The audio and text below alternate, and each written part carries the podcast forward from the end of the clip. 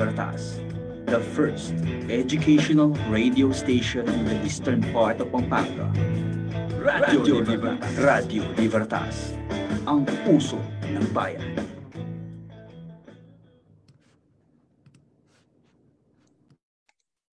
Good afternoon, Christians, and to all our listeners.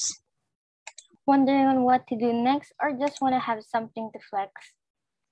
Your afternoon Barkada is here and welcome to Christian Beats, where every heart meets. This is Karil. This is Hazel. And this is Precious. We are your DJs for today's online kwentuhan. Check, ang oras po natin ngayon ay 5 minuto makalipas ng alauna ng hapon, ikalabing pitong araw ng Setyembre, taong 2021. Ayan, ang bilis nga ng panahon dahil natapos na po natin ang kalahating mga araw ng buwan ng Setyembre para sa online classes. Kamusta naman kayong lahat?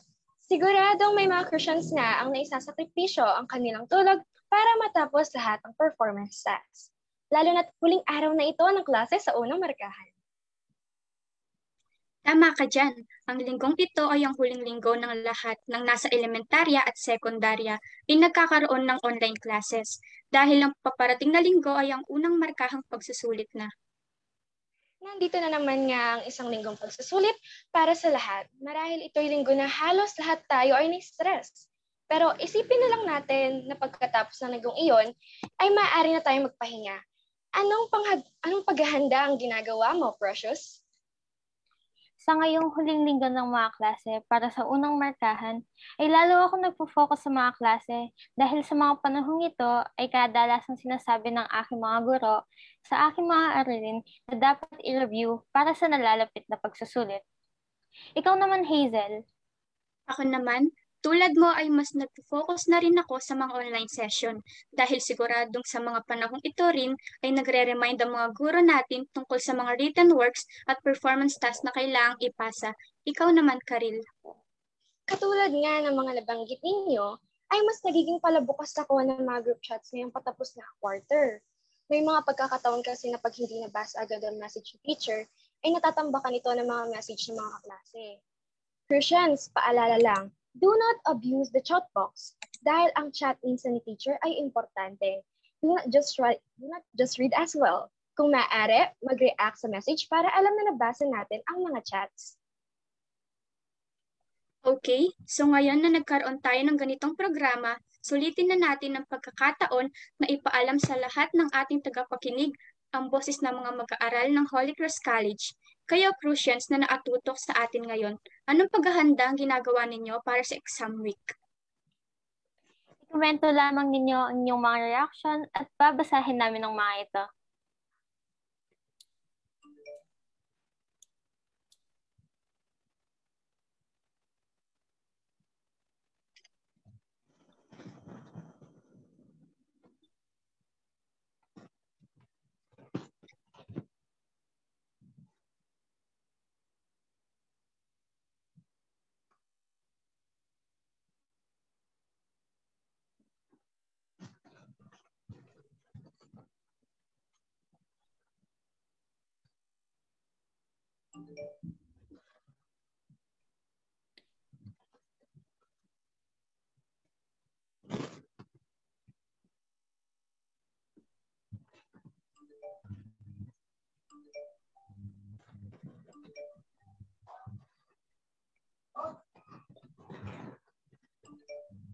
Ayun, may man, may mga nag-comments na po. Isa sa mga yun is si Robin Edgar Incal Castro isang, isang guro sa grade 7.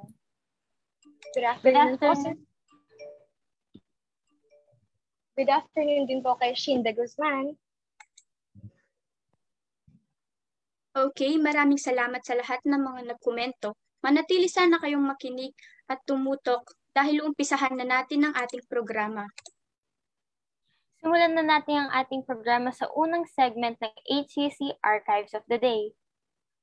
Ang mga archives ng Holy Cross College ay mga masayang larawan na nakuhanan ng mga Christians bago ang pandemya. Ang lahat po ng larawan na ating makikita ay matatagpuan po natin sa Holy Cross College, Pampanga at edu.ph. at ang official Facebook page ng Holy Cross College at ang ating junior high school department. At ang unang litrato na ating makikita ay ang Students' Night. Wow naman! Mayroon pang banda ng araw na yon. Siyempre, binidahan din to ng ating mga magagaling na Christians. Kasama ang event na to sa mga hinihintay at gustong-gustong maranasan ng ating mga estudyante sa Holy Cross College. At syempre, kasama tayo doon. Nakakalungkot nga lang naisipin na bago magpandemya ay hindi natin naranasan ng Students' Night. Pero malay natin, mabigyan tayo ng pagkakataon para ma-enjoy at makasama sa ganitong event. Tama ka dyan. Sana bago tayo makapagtapos ng high school ay maranasan natin ang ganitong mga uri ng events. At sumunod naman sa ating archive ay ang Face of San Camilo. The festival is considered to be the first and queen of festivals in the Philippines, with every celebration of the festivals routinely attracting around 1 to 15 million people all over the world every year. Aside from the religious aspects of the festival, Sinulog is also famous for its street parties, usually happening at night before and at the night of the main festival. Ito ang isa sa mga hinihintay na festival ng mga estudyante. Tama ka dyan. Sa natatandaan ko, tuwing January 17 or 18, lahat tayo required magsuot ng red t-shirt at jogging pants. Tapos excited pa noon ng mga students after ng mass dahil may bigayan pa ng mga candies. Meron pa nga mga games eh, like yung magdadala ka ng red na panyo, red na shoes, red na hair tie, at marami pang red na bagay. Tapos palakihan or palitan pa tayo ng Santo Niño. Tapos madalas half day pa nun. Ay, nakakamiss at talaga ang face-to-face classes. Sana matapos na ang pandemya para lahat tayo ay makabalik na sa normal. Kaya nga sa mga viewers po natin ngayon na nanonood, tandaan po natin at magsuot palagi ng face mask at mag-social distance pag nasa labas po tayo sa bahay. At kung pwede naman po, magpabakuna na agad para madagdag na din po protection laban sa COVID-19. Stay safe po sa ating lahat. At sa panghuli, last but not the least sa ating photo archive ay ang Food Festival. Ano naman ang masasabi ninyo? So, maganda namang palad, lahat tayong GGs ngayon ay nakaranas na ng food festival. Oo nga, hindi man tayo nakapag-students night, may food festival naman. Since lahat naman tayong DJs ngayon ay nakaranas na nito, ba't hindi tayo magbigay ng kanya-kanyang karanasan? Mag-usap muna tayo about doon. Pero bago yon, sa lahat ng mga nakatutok po sa amin ngayon, maaari ninyong ikomento ang inyong mga karanasan ninyo sa mga food festival at babasahin namin ang mga ito mamaya. Magsimula po tayo kay Hazel. Masaya naman ng aking karanasan, lalo na't kasama ko ang aking mga kaibigan. Nagkaroon kami ng oras para makapag-banding together. Ikaw, Karil, anong yung mga karanasan? Ito yung first time ko sa food festival, which is yung ikaw yung mismong magpa-plan kung ano yung gagawin yung booth, kung paano nyo siya gagawin, and also yung foods na gagawin nyo, which is kayo yung bibili ng ingredients and recipes, kayo rin yung magluluto. Tapos, meron pa ako isang karanasan na hindi hindi ko makakalimutan, which is yung instead na yung allowance ko yung yung allowance ko yung ginamit nilang panukule dun sa mga customers. Pero kahit ganun yung nangyari, masasabi ko na masaya pa din naman yung karanasan ko sa food festival. Oo nga, ginamit man ng allowance mo para panukle, at least naman nag-enjoy ka naman sa mga pagkain at sa pagpe-prepare sa food sa booth niyo sa food festival. Pero bago ang lahat, basahin muna natin ang mga komento ng ating mga tagapanood.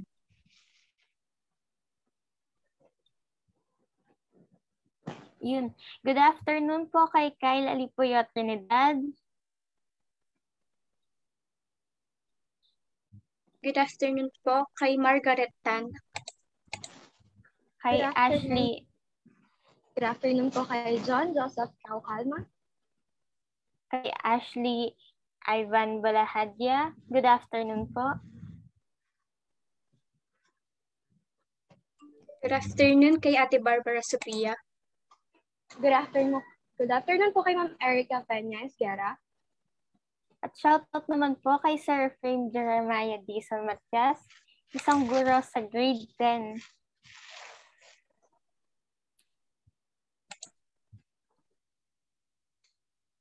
Shoutout din po kay Maria Teresa Aniceto Adher.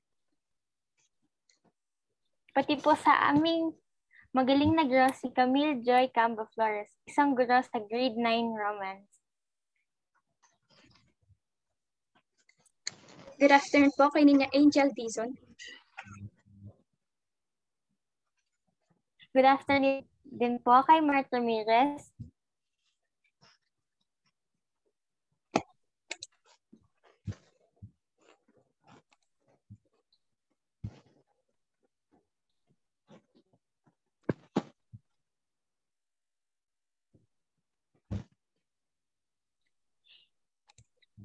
Ngayon, ipagpatuloy na natin ang programa kung saan inalahad ng ating story sender of the day ang kanyang istorya bilang isang Persian. Di na ating sender itago ang kanyang pagkaakilanlan. Ngayon, ating pakinggan ang kanyang istorya sa sa atin karil.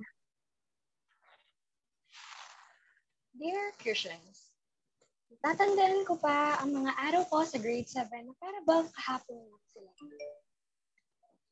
Kapag oras ng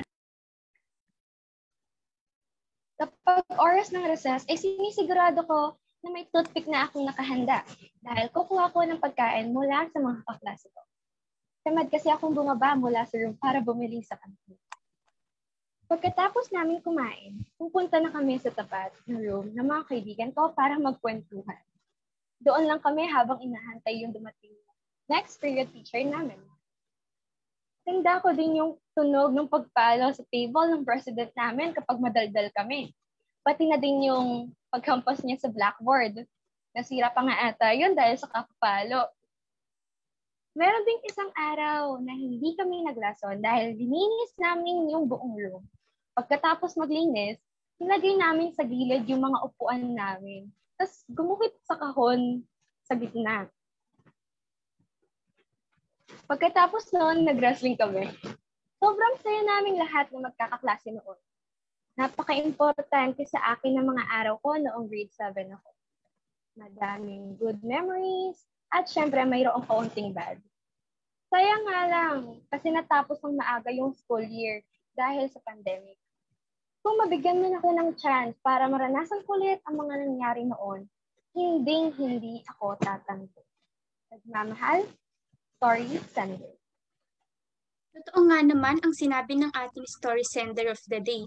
Ang paaralang may puso ay tunay ngang inantig ang puso ng mga mag-aaral at miyembro ng komunidad nito. Ngayon, narito ang mga updates para sa Integrated Basic Education Department. IBED update sa susunod na linggo, September 20 to 24, simula lunes hanggang biyernes, ay ang unang markahang pagsusulit ng mga elementarya at sekundarya na mag-aaral ng Holy Cross College. Narito ang schedule ng mga subjects na ititake ng mga mag-aaral ng junior high school simula grade 7 hanggang grade 10. For grade 7 to grade 8, Day 1, 7.30 to 9.30 Filipino, 10 o'clock to 12 o'clock MAPE, Day 2, 7.30 to 9.30 Science, 10 o'clock to 12 o'clock CLE. Day 3, 7.30 to 9.30 Math, 10 o'clock to 12 o'clock ESP. Day 4, 7.30 to 9.30 English, 10 o'clock to 12 o'clock PLE. Day 5, 7.30 to 9.30 Araling Panlipunan, 10 o'clock to 12 o'clock Computer. Para naman sa mga grade 9 to 10, for day 1, 12.30 to 2.30 ay Filipino, 3 o'clock to 5 o'clock, MAPE. Para sa day 2, 12.30 to 2.30 ay Science, 3 o'clock to 5 o'clock, CLE. At sa day 3, 12.30 to 2.30, Math, 3 o'clock to 5 o'clock, ESP. Day 4, 12.30 to 2.30, English, 3 o'clock to 5 o'clock, DLE. At para sa huli, ang day 5, 12.30 to 3.30, Araling Panlipunan, at 3 o'clock to 5 o'clock, Computer. Sa mga nais po palang ibahagi ang inyong mga istorya, mga moments, at experience, maaari ninyong lamang po itong isend sa aming official Facebook page at Christian Ray. At asahan po ninyo ang aming pagtugon. Malay, malay mo ang inyong istorya na matatampok sa Christian Story. Huwag po kayo mag-alala dahil maaari naman po natin itago ang inyong mga identity. Bilang karagdagan na impormasyon din po, noong Miyerkules, September 14 ay nagkaroon ng virtual mass para sa lahat ang Holy Cross College for the solemnity of exaltation of the cross. Kaugnayan po nito ay nag-anunsyo ang ating presidente na Attorney Dennis C. Pangan ukol sa wellness break na mangyayari sa September 27 hanggang October 2. Para sa mga magulang na mga junior high school students, maaari po kayong magtungo sa Holy Cross College para kumuha ng mga journals na gagamitin ng mga estudyante sa online classes. Kaninang umaga, nag-umpisa na mag-pick up ito hanggang mamayang 4 p.m. Up next, makikilala na natin ang personalidad na ating makakapanayam para sa araw na ito. Kaya tumutok na sa Christian Beats where every heart meets.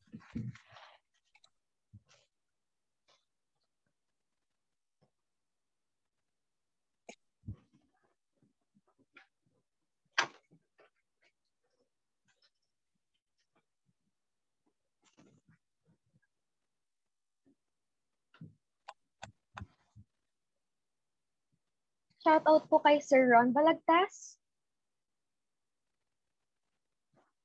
Pinapasabi niya po na pa-shoutout kay Ma'am Erica, Peñas, Guerra, and friends. Wala pa rin daw po yung carbonara.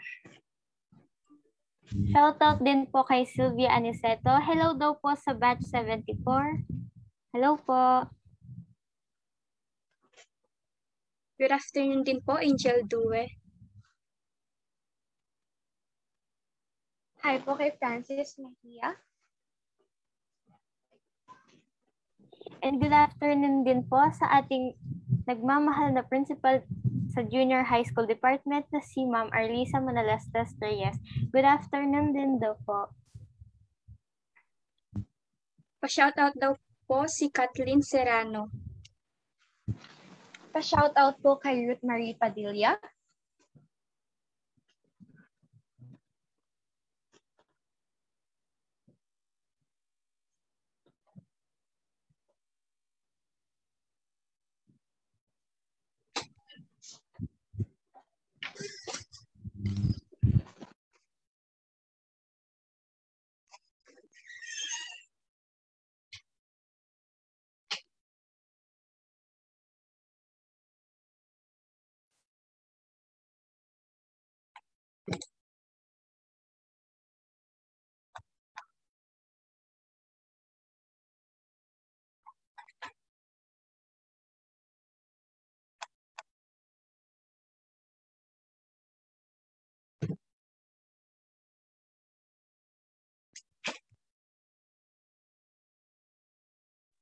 At syempre, hindi din papahuli. Shoutout din po kay Barbara Sofia Panlilio.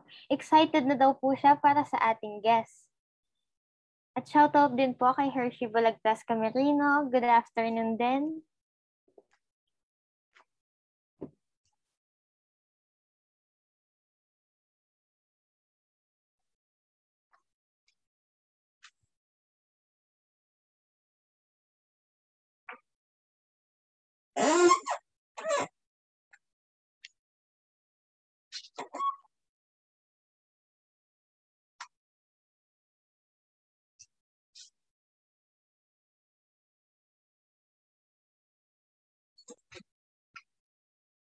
Amen.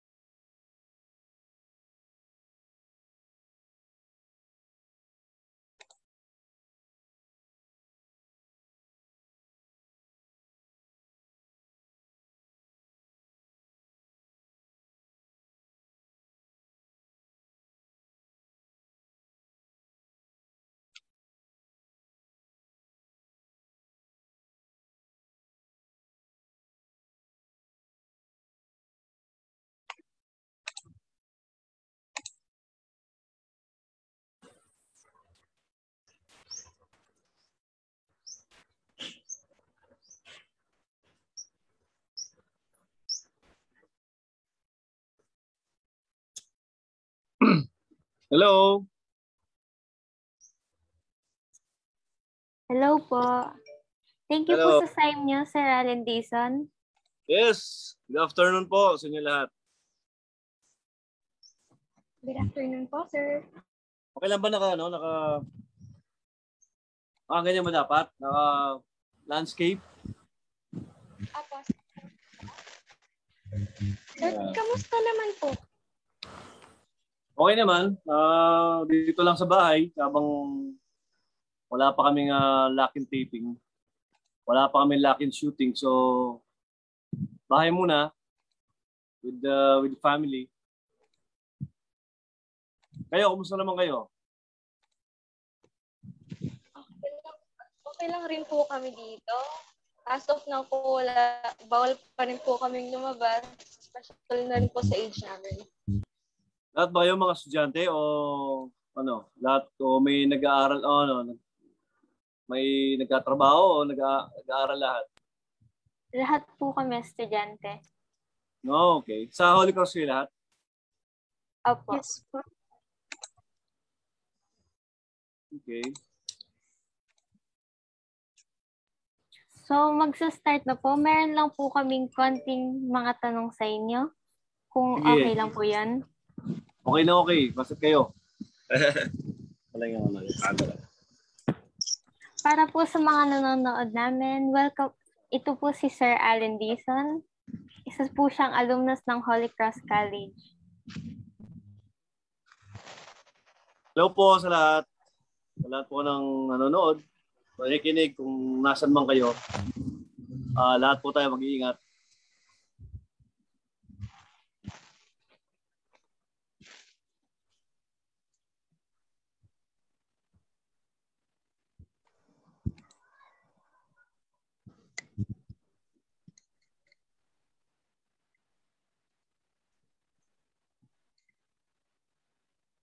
Muli, salamat po, First Sir. question lang po. Ano po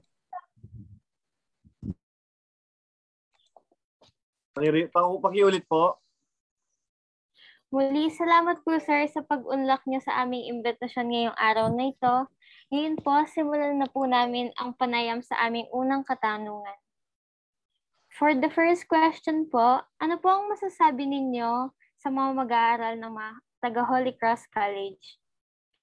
Um, Siyempre, ano, eh, alma mater ko yung Holy Cross College. Uh, it's an unforget, unforgettable uh, experience yung time na nandiyan kami sa Holy Cross. Uh, Diyan na-start lahat ng ng mga time na na after grade school. So ito na yung parang uh, kumbaga step forward para uh, parang step forward to be matured enough para doon na yung time na dumadami yung mga friends mo, dumadami yung mga yung mga uh, humihirap na yung pag-aaral mo pero at the same time uh, marami kang natututunan. And uh, high school life uh, sa mga time na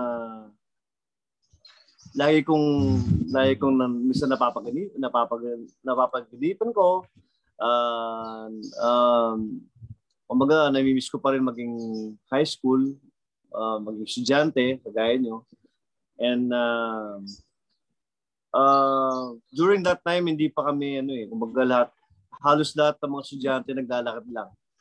Kasi from ang bahay namin San Joaquin so walking distance lang going to Holy Cross. Uh, masaya masaya yung time namin nung time dyan sa Holy Cross. Parang uh, never ako nag-absent never akong nag-cutting never akong ga walang may mga time na nag, may mga lokohan with, with the classmates. And masaya dahil uh, nung time na nag-tryout ako nung first year nag-tryout ako ng basketball. So naging player na ako ng basketball mula first year hanggang fourth year. So, masaya. Masaya. And lahat ng mga teachers diyan, lahat ng mga uh, nagtuturo diyan, lahat ng mga leaders, lahat ng mga ano, lahat sila mababait, lahat sila uh, kumaga uh, magaling magturo yan sa Holy Cross. Sir, totoo nga naman po yung sinabi niyo na high school life is the best po. Like, dito nyo po talaga mararanasan yung mga bagay na hindi nyo naranasan dati. Dito po Oo halos naman. yung mga first Oo, totoo yun. Diba?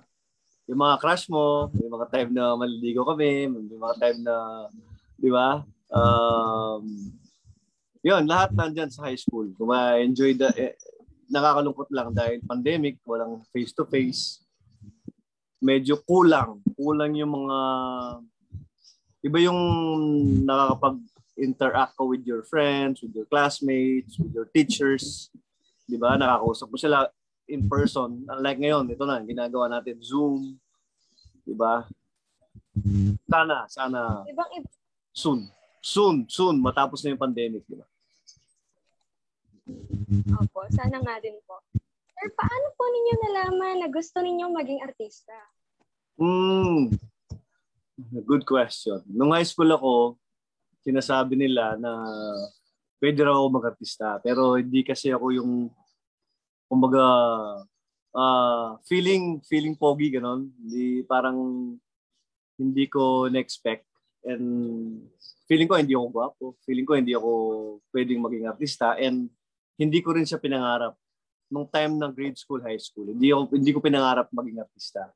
Siguro, destiny lang na mag-aral ako sa college sa Manila.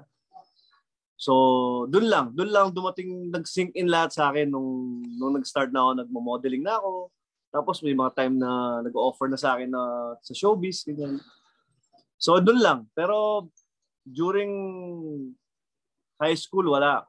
Hindi ko pa wala pang sumasagi sa isip ko, wala pang pangarap na na pasuyin ko yung showbiz. Yan. Pero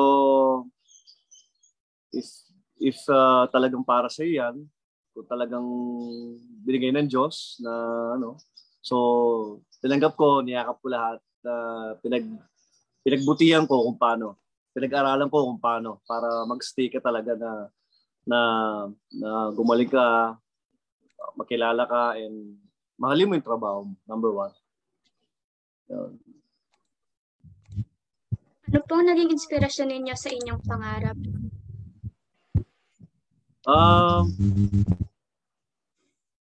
my family. Family ko talaga yung naging inspiration ko sa, pang sa mga pangarap ko dati. Kasi um, in every interview sinasabi ko nga, hindi ko pinangarap mag-artista. Pero nung time na uh, college ako, kasi when I was 12, 12 years old, dumatay yung daddy ko. So, uh, mami ko na lang nagtatrabaho. Therefore, mag-apat kayo magkakapatid um, si kuya ko, si Emerson, tapos ako, pangalawa.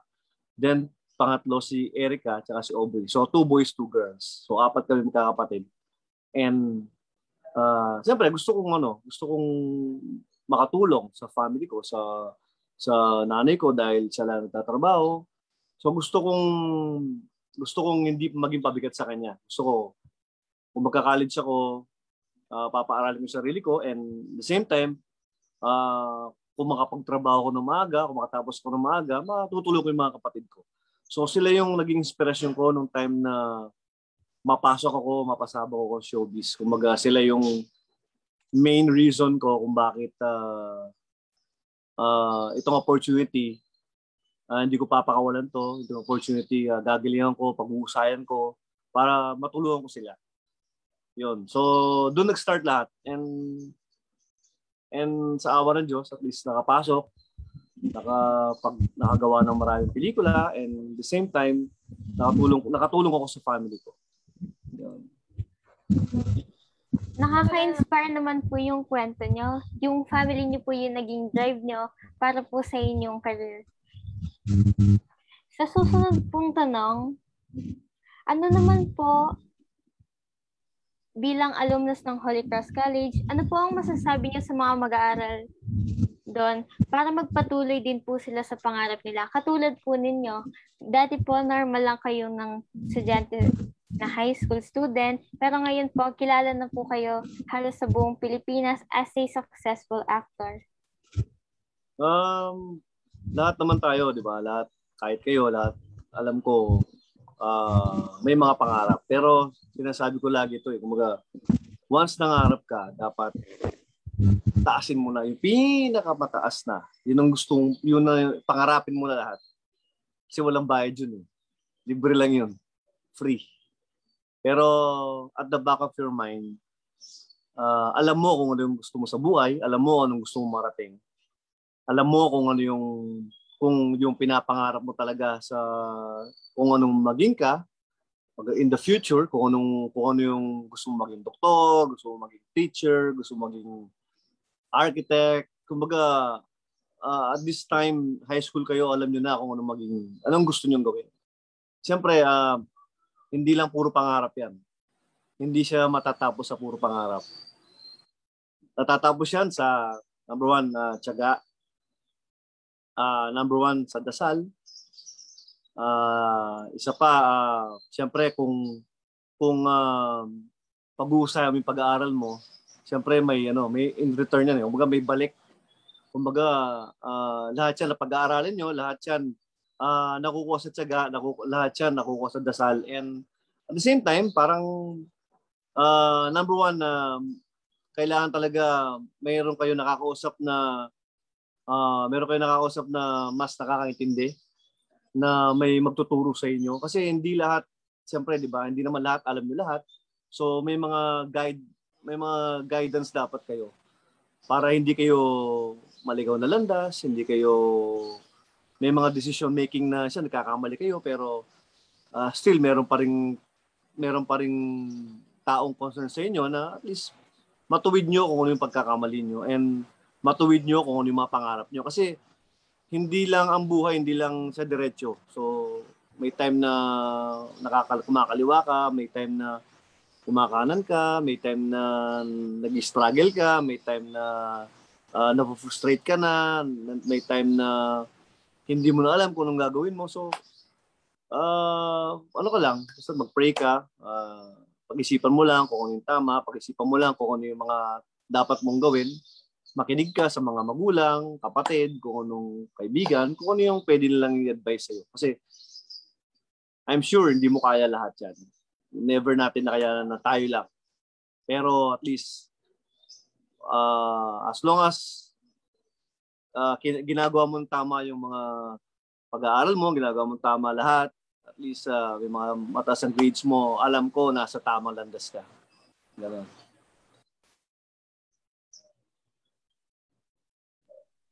Totoo nga po naman talaga na yung buhay natin is sobrang daming temptation and struggles na mararanasan.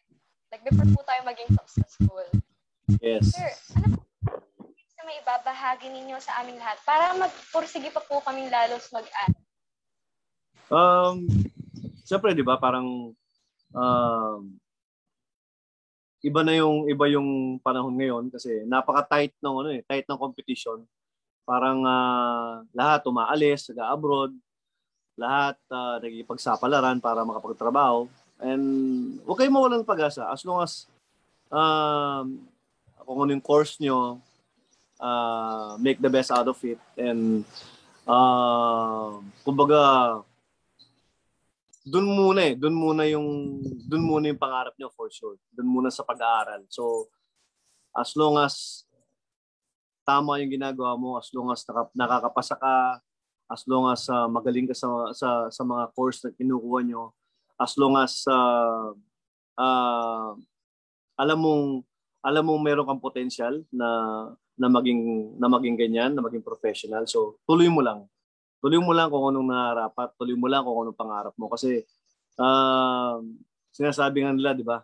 Hangga't hindi mo na gagawa, hangga't hindi mo na experience lahat 'yan, Kumaga, hindi, hindi ka matututo. So, dapat, magpakatapos muna sa pag-aaral, then, you decide kung, kung magtatrabaho ka dito, mag-negosyo ka dito, mag-abroad ka. So, kumaga, darating lahat yan. Kumaga, kumaga, step by step. Pero this time, advice ko sa inyo, yan, magpakatapos muna sa pag-aaral. Dahil ng pag-aaral, number one, yan lang ang pwedeng ipamana sa inyo ng mga magulang nyo. Yan lang ang pwedeng ipagmalaki mo. Pagdating ng time na may mga anak ka na ikaw, graduate ka, ikaw uh, nakapasa ka sa board, ikaw professional ka. Kumbaga, yung ng kayamanan na walang makakuha sa'yo. Sa'yo lang yun. Kayamanan mo yun. So, dapat pagbutihan mo. Yan. Nakaka-inspire naman po. Pero totoo naman po, para sa pag-abot ng ating pangarap, kailangan natin at sipag at sagal at lalo na tibay ng loob.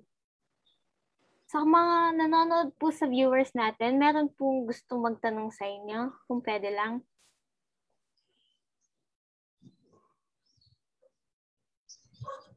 Si Frances Mihaya po, ano po ang advice niyo para sa mga gustong pumasok sa showbiz? Um, Siyempre ano, siyempre dapat uh, dapat may talent ka. Kumbaga, marunong kang umarte, marunong kumanta, kumbaga marunong kang sumayaw. This time kasi dapat ano ka, eh, versatile ka. Kumbaga kung ano yung papagawa sa iyo ng ng director, anong anong papagawa sa iyo ng ng ng ng network, dapat alam mo lahat 'yan. So, hindi siya hindi siya birong trabaho, hindi siya madaling trabaho and uh, hindi lahat nakakapasok sa showbiz. Kumbaga, may luck. May luck and kumbaga may kumbaga ang Diyos ang nakakaalam kung para kung para sa showbiz ka. And um yun, so siguro kung kung alam mo may potential kang maging artista, uh, samantalain mo na, kung grab mo na, kung may mag-offer sa'yo, agent, or network na may mag-offer sa'yo, kung alam mong, kung, kung yun ang pangarap mo at kung alam mong kayang-kaya mong gawin, gawin mo. Kumbaga, uh, hindi lahat ng uh, tao may talent na na na magiging artista. Kumbaga, swerte-swerte yan and kasamang prayers, maraming prayers and yan, dapat marami kang talent talaga. Yun. Yeah. Follow-up question lang po to sa kanina, since about din po sa pag-showbiz at para hmm. din po sa mga nagka-career, mag-board, ano pong masasabi niyo sa mga tao na mahiyain, yung madalas kabahan? Ano pong masasabi niyo na para ma-overcome po nila yung mga nararamdaman nilang ganun? Kasi uh, lahat, lahat naman tayo mahihayin eh, di ba? Every time naman na na ako before talaga hindi hindi ko sabi ko nga sa inyo hindi ko pinangarap maging artista. Hindi ko alam kung paano ko umarte before sa sa harap ng camera. Hindi ko alam kung paano ako magsalita, hindi ko alam paano ko umarte. Pero siguro dumating yung time na ito na yung opportunity ko na na mapakita ko yung talent ko kung talagang para para dito ko sa showbiz.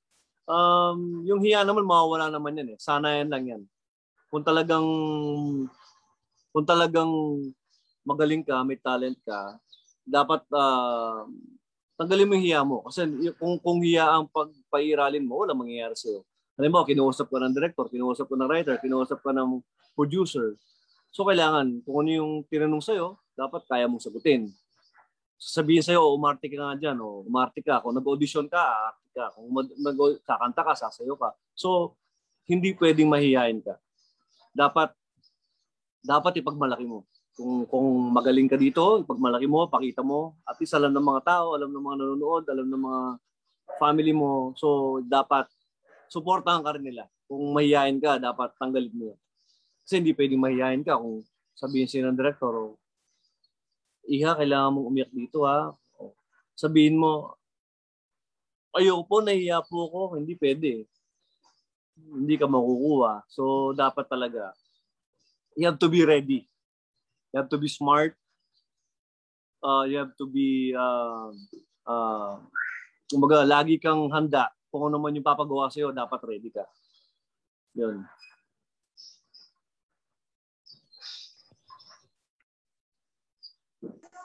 Sir, thank you po sa mga tips and advice na binigay niyo po sa amin na for sure po is makakatulong And thank you po also for giving us time. We appreciate that you accepted our invitation to join us in this program. Bago yes, kami magpaalam sa iyo, sir, Sir Allen, gusto niyo po mag-shoutout sa mga viewers natin na nag-take up para sa episodes natin ngayon. Yes, sa lahat po ng mga nakikinig, sa lahat na nanonood, uh, tutukla po kayo dyan dahil uh, uh, marami pa kayong marami pa kayong matututunan sa mga thank you so much sa mga sa- dahil nag-guest niyo ako ngayon. Ah, marami alam ko marami kayong marami kayong nakuwang advice, na marami kayong ah natutunan about showbiz, about sa Holy Cross, about sa mga experience ko. Alam ko makakatulong sa buhay niyo yan. And sinasabi ko lagi, huwag kayong ano, huwag kayong magkulong, huwag kayong magbukmok. Enjoy life because life is too short. And uh, yun, pagsamahan niyo yung lahat ng family niyo, yung mom, parents niyo, mga kapatid niyo. Dahil langgat nandyan sila, mahalin niyo sila, yakapin niyo sila. Hanggat nandito pa, kasama niyo. Kasi pagdating, pagdating ng time na na may sariling buhay na kayo, may sariling family na kayo, may miss nyo rin sila. So kailangan, as long as nandyan pa yung family niyo, mga kapatid niyo, enjoy niyo lahat. Enjoy niyo lahat and sabihin niyo, mahal na mahal niyo sila. Pakita niyo na mahal na mahal niyo sila. So, napaka-importante nun. Kumbaga, alam ng Diyos na kapag ka sa magulang, kapatid, kumbaga, uh, you will go places. Tandaan niyo yan. Makakamit nyo lahat ng pangarap niyo pag gano'n kayo.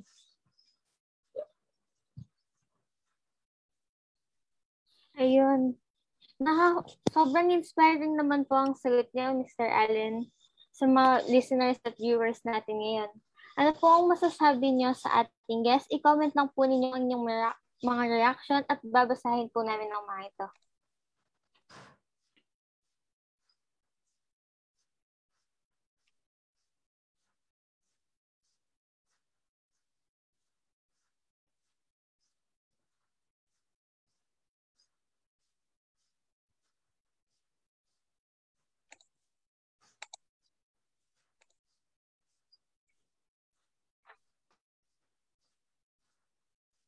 Yun, may nag-comment na po si Sir Ron Balagtas. Very inspiring daw po yung mga message nyo. Salamat.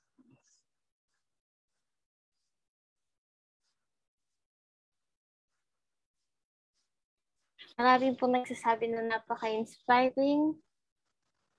Inspiring na naman. Ayun, inspiring na naman po. Yan.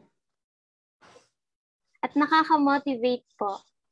Totoo naman po na tunay na nakaka-motivate ang story niyo po from a student to a successful actor na ngayon. Maraming meron- salamat. Tapos, may nag-comment pa po, nakakakilig naman ang guest nyo from Sylvia Aniceto. Tapos, kay Maria Teresa Aniceto Deher, ang gwapo naman daw po ng guest namin at magaling pa. Salamat.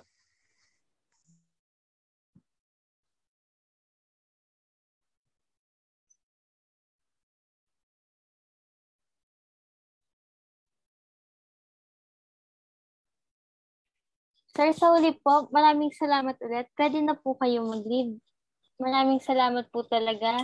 At nakakatulong po yung mga words nyo. At dadalhin din po namin yung mga inspiring na sinabi nyo sa pagtanda po namin.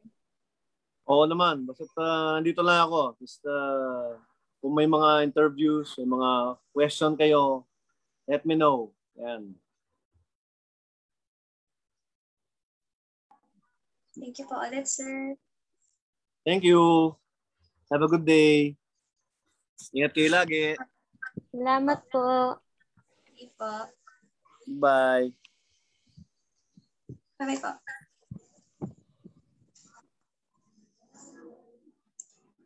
Ngayon na na-inspire tayo sa mga sagot ni Mr. Allen, ipagpatuloy na natin ang inspiration segment sa tip ng tips of the day. Habang maaari natin gawin para hindi mahirapan sa pagtitake ng exams online. Yes, magandang tanong yan. Lagi natin naririnig ang salitang be prepared, pero ano nga ba ang talaga ang maaari natin gawin to be prepared, especially lalo na nalalapit na ang exam weeks? Ngayon na malapit na yung long test, paniguradong nagsisimula na tayong mag-review para ma-recall natin yung mga lessons. Pero for sure rin na marami yung kinakabahan. Yes, di naman natin may iwasan ng kaba. Katulad ng sabi ni Sir Allen, normal lang yan. Pero ano nga ba ang mga kailangan natin gawin para mas maging ready tayo sa darating na exam? Well, saktong-sakto ang mga tips na ilalahad natin ngayon. Ang mga tips na ito ay tungkol sa kung paano tayo magiging ready sa pag-take ng exam. Ang mga tips na i-share natin ay galing sa Numerous Kids Health. Okay, to start with our first tip, be sure you've studied properly. It sounds like a no-brainer, but if you are sure of the information, you have less reason to worry. Isa ito sa pinakaunang dapat nating gawin para maging handa sa nalalapit na pagsusulit. Ito ay ang pagre-review ng mga lesson na natalakay ng mga teachers natin. Siyempre, dapat hindi mo lang basahin yung mga nasa notes or nasa libro mo. Dapat isaulo at intindihin mo rin yung mga informations na yun for sure, mas madadalian kang mag-aral pag ganito yung ginawa mo. Number two, get enough sleep the night before the test. Your memory recall will be much better if you've had enough rest. In a scientific study, people who get enough rest and sleep before taking a test did better than those who stayed up all night studying. Siyempre, dapat sapat rin ang tulog mo bago ka mag-take ng exam. Isipin mo, magte-take ka ng exam, inaantok ka pa. Pero syempre, pwede ka naman mag-space out or mawala sa focus, kaya hindi lang dapat yung pag-review mo yung isipin mo. Isipin mo rin yung health mo and yung possible na mangyayari if magpupuyat ka kaka-review. Huwag kakalimutan na kailangan kumpleto ang tulog natin tuwing gabi. For our third tip, read the instructions carefully. As soon as you start your test, read the instruction first before you start answering. No need to rush. You still have a lot of time.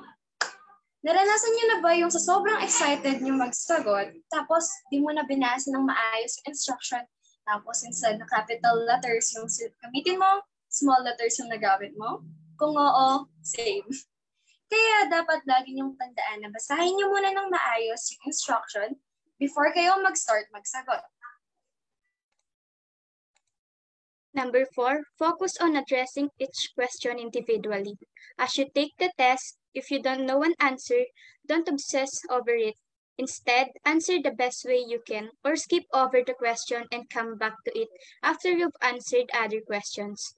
Ituon mo yung pansin mo dun sa mga questions. Basahin mo sila ng mabuti. If nakalimutan mo yung sagot, pwede naman nahayaan mo muna. Tapos balikan mo na lang pag nasagot mo na yung iba. Huwag ka masyadong mag-focus dun kasi pwede kang maubusan ng oras. At last but not the least, number five is relax. If you are so nervous that you blank out, you might need a mini break. Of course, you can't get up and move around in the middle of a test, but you can wiggle your fingers and toes. Take four and five deep breaths, or picture yourself on a beach or some other calm place. As we all know, it can be easy to forget things that we know, like a locker combination. The difference is we now is we now know we'll remember our locker combination because we've used it hundreds of times. So don't panic and the combination number will eventually come back. During a test, if you blank out on something and start to get tense, it suddenly becomes much more difficult to remember. Siguro may time nakakabahan ka kasi di mo na alam yung sagot na yun kasi nakalimutan mo. Mag-relax ka lang muna kahit 5 minutes lang. Inhale and exhale. Inom muna ng tubig. Hindi mo kailangan nagpanic kasi once na nagpanic ka, mas madadagdagan yung chance na hindi mo na talaga matandaan yung sagot na yon. Kaya, just relax. Ito talaga yung mga tips na kailangan natin ngayon. Talagang swak na swak siya kasi malapit na yung long test. Tama ka dyan. Paniguradong makakatulong ito sa ating mga mag-aaral na nanonood ngayon. Since nalalapit na ang first periodical test, mas makakapag-ready tayong lahat ng, maaga, ng mas maaga. Agree din ako. Kayo ba? Ano pa yung mga tips na pwede ninyong idagdag para sa nalalapit na long test? May may share ba kayo? I-comment lang ninyo ang mga yan at babasahin namin ang mga ito.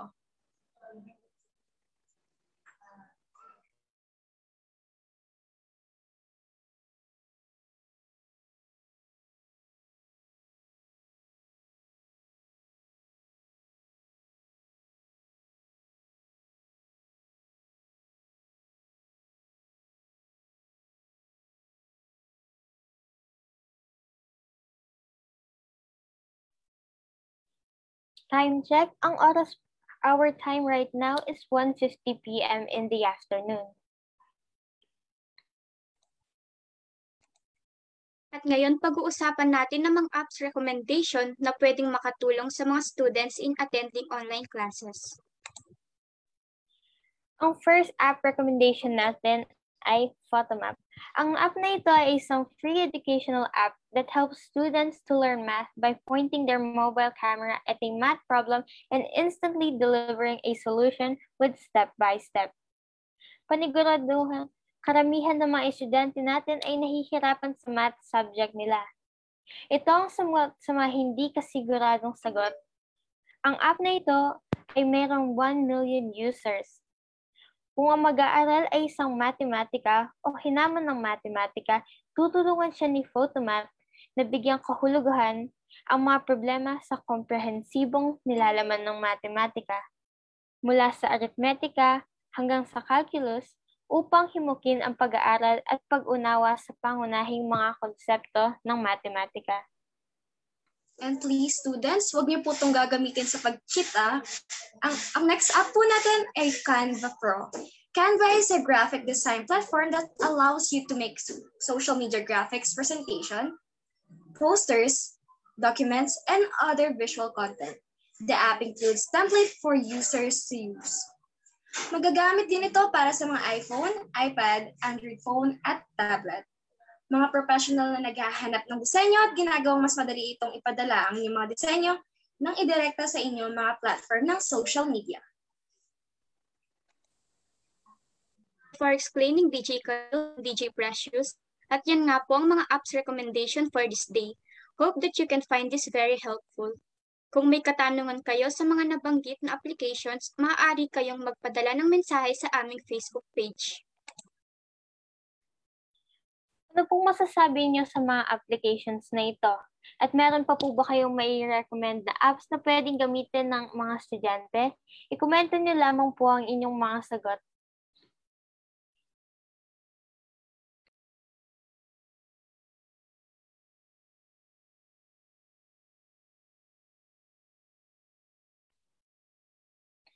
Natapos na po ang halos isang oras nating usapan. Thank you po sa mga Crucians and especially our listeners who joined us here today. Muli, ito po ang Crucian Beats, dito lamang po sa Radyo Libertas, ang puso ng bayan. Hanggang sa susunod na biyernes po, ako po si Karil. Ako po si Hazel. At ako naman po si Precious. Ang inyong kaantabay at ang inyong afternoon barkada dito lamang sa Christian Beats where every heart meets. At, at bago po tayo magtapos, mag-shoutout muna po tayo sa mga nagko-comments.